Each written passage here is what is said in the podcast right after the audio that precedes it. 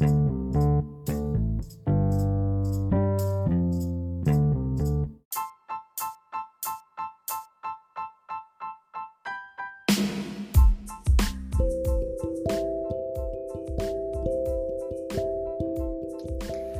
¿qué tal? Es un placer volver a saludarte. Deseo que te encuentres bien, que te pongas cómodo, ya que hablaremos de un tema sumamente importante, donde vamos a reflexionar sobre varios puntos. Ese tema de filosofía se llama cuestionamiento actual de la educación superior. Como su nombre lo dice, es algo para cuestionarnos, ¿no? Para preguntarnos, para querer saber más sobre este tema. Así que, bueno, damos inicio.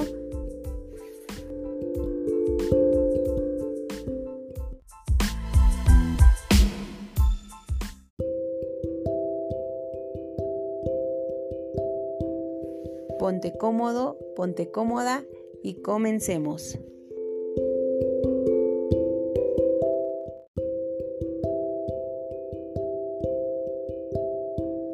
El tema que nos tiene aquí el día de hoy es cuestionamiento, como ya se los mencioné, es cuestionamiento actual de la educación superior. ¿Por qué considero que este tema es de suma relevancia? Pues mira, quien no invierte en su educación, quien no motiva a sus jóvenes a estudiar, a ver más allá de lo que está establecido,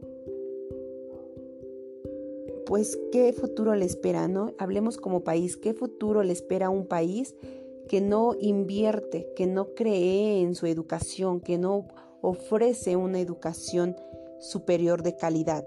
¿No? Hablamos de que sí, se están abriendo nuevas escuelas, Hablamos de que sí, hay nueva reforma educativa, etcétera, etcétera. Pero ¿de qué nos sirve tener tantas cosas si lo verdaderamente importante no tiene la importancia relevante en nuestros gobernantes, ¿no? O en nosotros como sociedad. ¿En qué momento dejamos de exigir un derecho? Porque sí, es, es nuestro derecho tener una educación de calidad, ya que cuando se tiene una educación este, de mayor nivel, por así decirlo, donde tenemos jóvenes mayormente preparados, pues no solamente se benefician ellos como personas y también, sino también nuestra sociedad, también nuestro país. Y es que no solamente se trata de, de algunos países, sino esto es a nivel mundial, ¿no? Cada país tiene su propia forma de educar algunos les va mejor, a algunos les va peor, pero por consiguiente no podemos adoptar la misma forma de educar de otro país, ya que somos seres totalmente diferentes. A ese país tal vez le funciona su forma de, de educar, su plan educativo. ¿Por qué? Porque tiene tal vez otra economía, otra cultura. Y al replicar nosotros ese mismo plan educativo, pues no se pueden esperar los mismos resultados. En vez de que haya crecimiento, hay decadencia.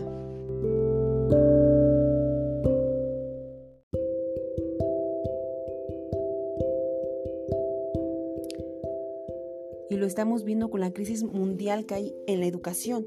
Si nos vamos al pasado, si, si viajamos un poquito al pasado, pues podemos ver que antes no todos tenían las mismas posibilidades, que no todos podrían ir a la escuela, ya, y, en base a todo esto, pues vemos que en el siglo XX ya, había mucho analfabetismo.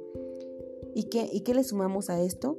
Pues ahora en alfabetismo tecnológico. Y esto se ha dado a conocer o a, ya existía, pero como que fue su auge ahorita con todo lo de la pandemia, que vemos que no estaba preparado nuestro país ni varios países.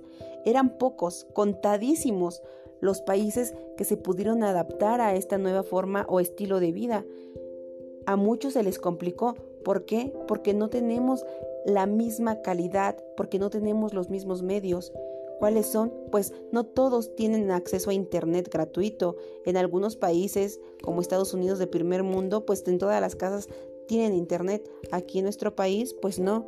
Son contados los que tienen Internet en su casa mucho más contados los que pueden tener una computadora ya sea portátil o de escritorio en su casa para poder tomar las clases a distancia que con todo esto de la pandemia pues eran necesarias. No solamente las clases, lo vimos que esto también ya vino a repercutir también en el trabajo. Ya no solo es estudiar desde casa, también es, era, es trabajar desde casa.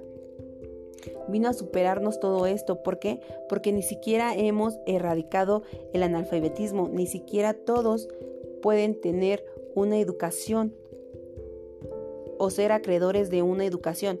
Y los que los pocos o los contados que son acreedores de la educación ni siquiera es una educación de calidad. Se supone que hay apoyos, que hay herramientas, que se abren más universidades, sí, pero ¿dónde está la calidad? ¿Dónde están las herramientas necesarias para que no solamente se creen personas con el fin de crear mano de obra, que sean nada más em, que se les imparta educación o formación solamente para el empleo, para que sean trabajadores. Hay que pensar y hay que ver más allá si queremos tener un mejor país, una mejor calidad de vida, también hay que darle herramientas a nuestros jóvenes, hay que, hay que pensar como jóvenes de una manera diferente, empezar a cuestionarnos, empezar a tener esa chispita en nosotros de ser autodidactas.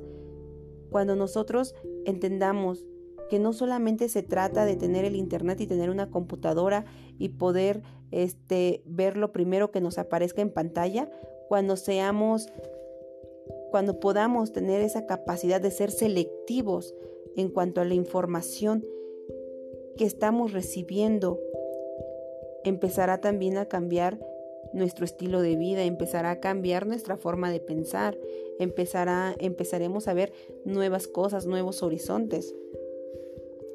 No solamente se trata de que de, de buscar culpables, ¿no? Obvio que sí, pero también está en nuestras manos empezar a, buscar herramientas. Si no nos gusta lo que estamos viendo, empezar a crear, empezar a leer, empezar a cuestionarse, empezar a crear nuevos paradigmas.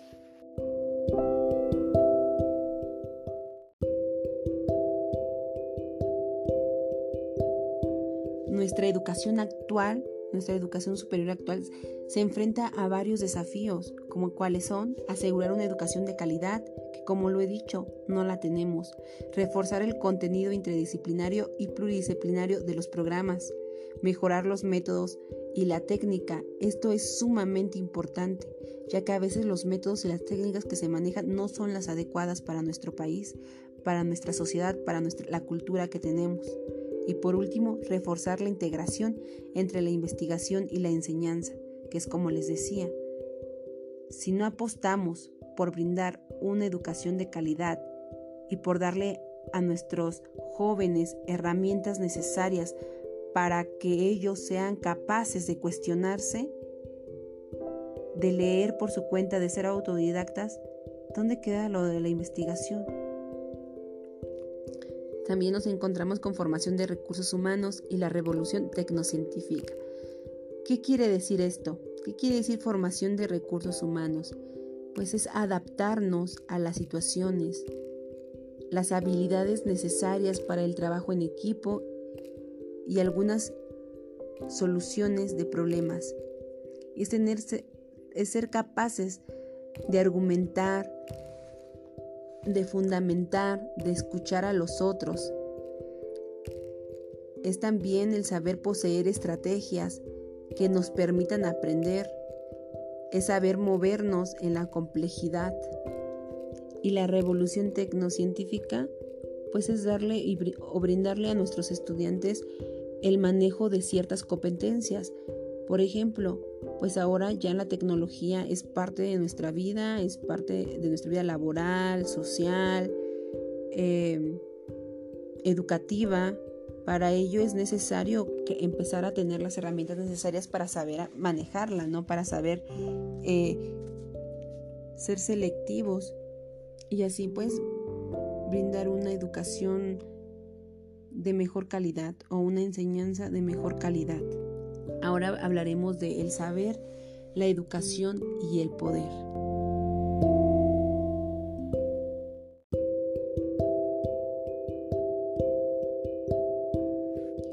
Esto va desde tiempo atrás, ya que siempre se ha buscado el poder y siempre han buscado el poder controlarnos, el poder someternos de alguna manera, siempre buscando técnicas o estrategias, ¿no? Antes, por ejemplo, la máxima autoridad era la iglesia, ya que ésta era la encargada de imponer castigos a los que fueran en contra de ella o a los que según tuvieran alguna falta que ella establecía que no era lo correcto, ¿no?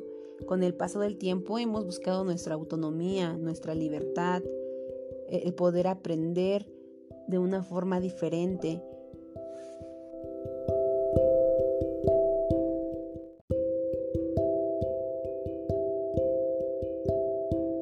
Ahora hablaremos de la modernidad y posmodernidad de la educación superior. Se han agudizado las desigualdades intersectoriales, interregionales y entre los grupos sociales. La modernización mexicana de la segunda mitad del siglo ha consistido en impulsar los sectores industriales y de servicios. El desarrollo que se produjo fue ambiguo, heterogéneo y dejó al margen a sectores importantes de la población. Las políticas de modernización de la sociedad y de sus instituciones han tenido un cierto impacto, como concluye Brunner, para dominar las esferas sociales, económicas y políticas del mundo, con un modelo económico basado en la fuerza del mercado de la oferta y la demanda. De esta manera, a partir de la filosofía podemos volver a cuestionarnos sobre los principios, fundamentos y funcionamiento del campo de la educación, y desde ahí hacer un cuestionamiento de lo que se hace y se dice en los campos educativos y pedagógicos en general, y empezar a cuestionar la forma en que se nos enseña y en la forma en que aprendemos, siendo personas más autodidactas, empezando a crear nuestro propio pensamiento, cuestionando la forma en que aprendemos y en la que se nos enseña, siendo personas más autodidactas, personas que el conocimiento que obtengamos sea a base de lo que aprendemos, de lo que escuchamos, pero también de lo que nosotros mismos investigamos por nuestra propia cuenta. De esta manera doy por terminado este podcast agradeciéndoles la atención en estos tres episodios. Hasta luego.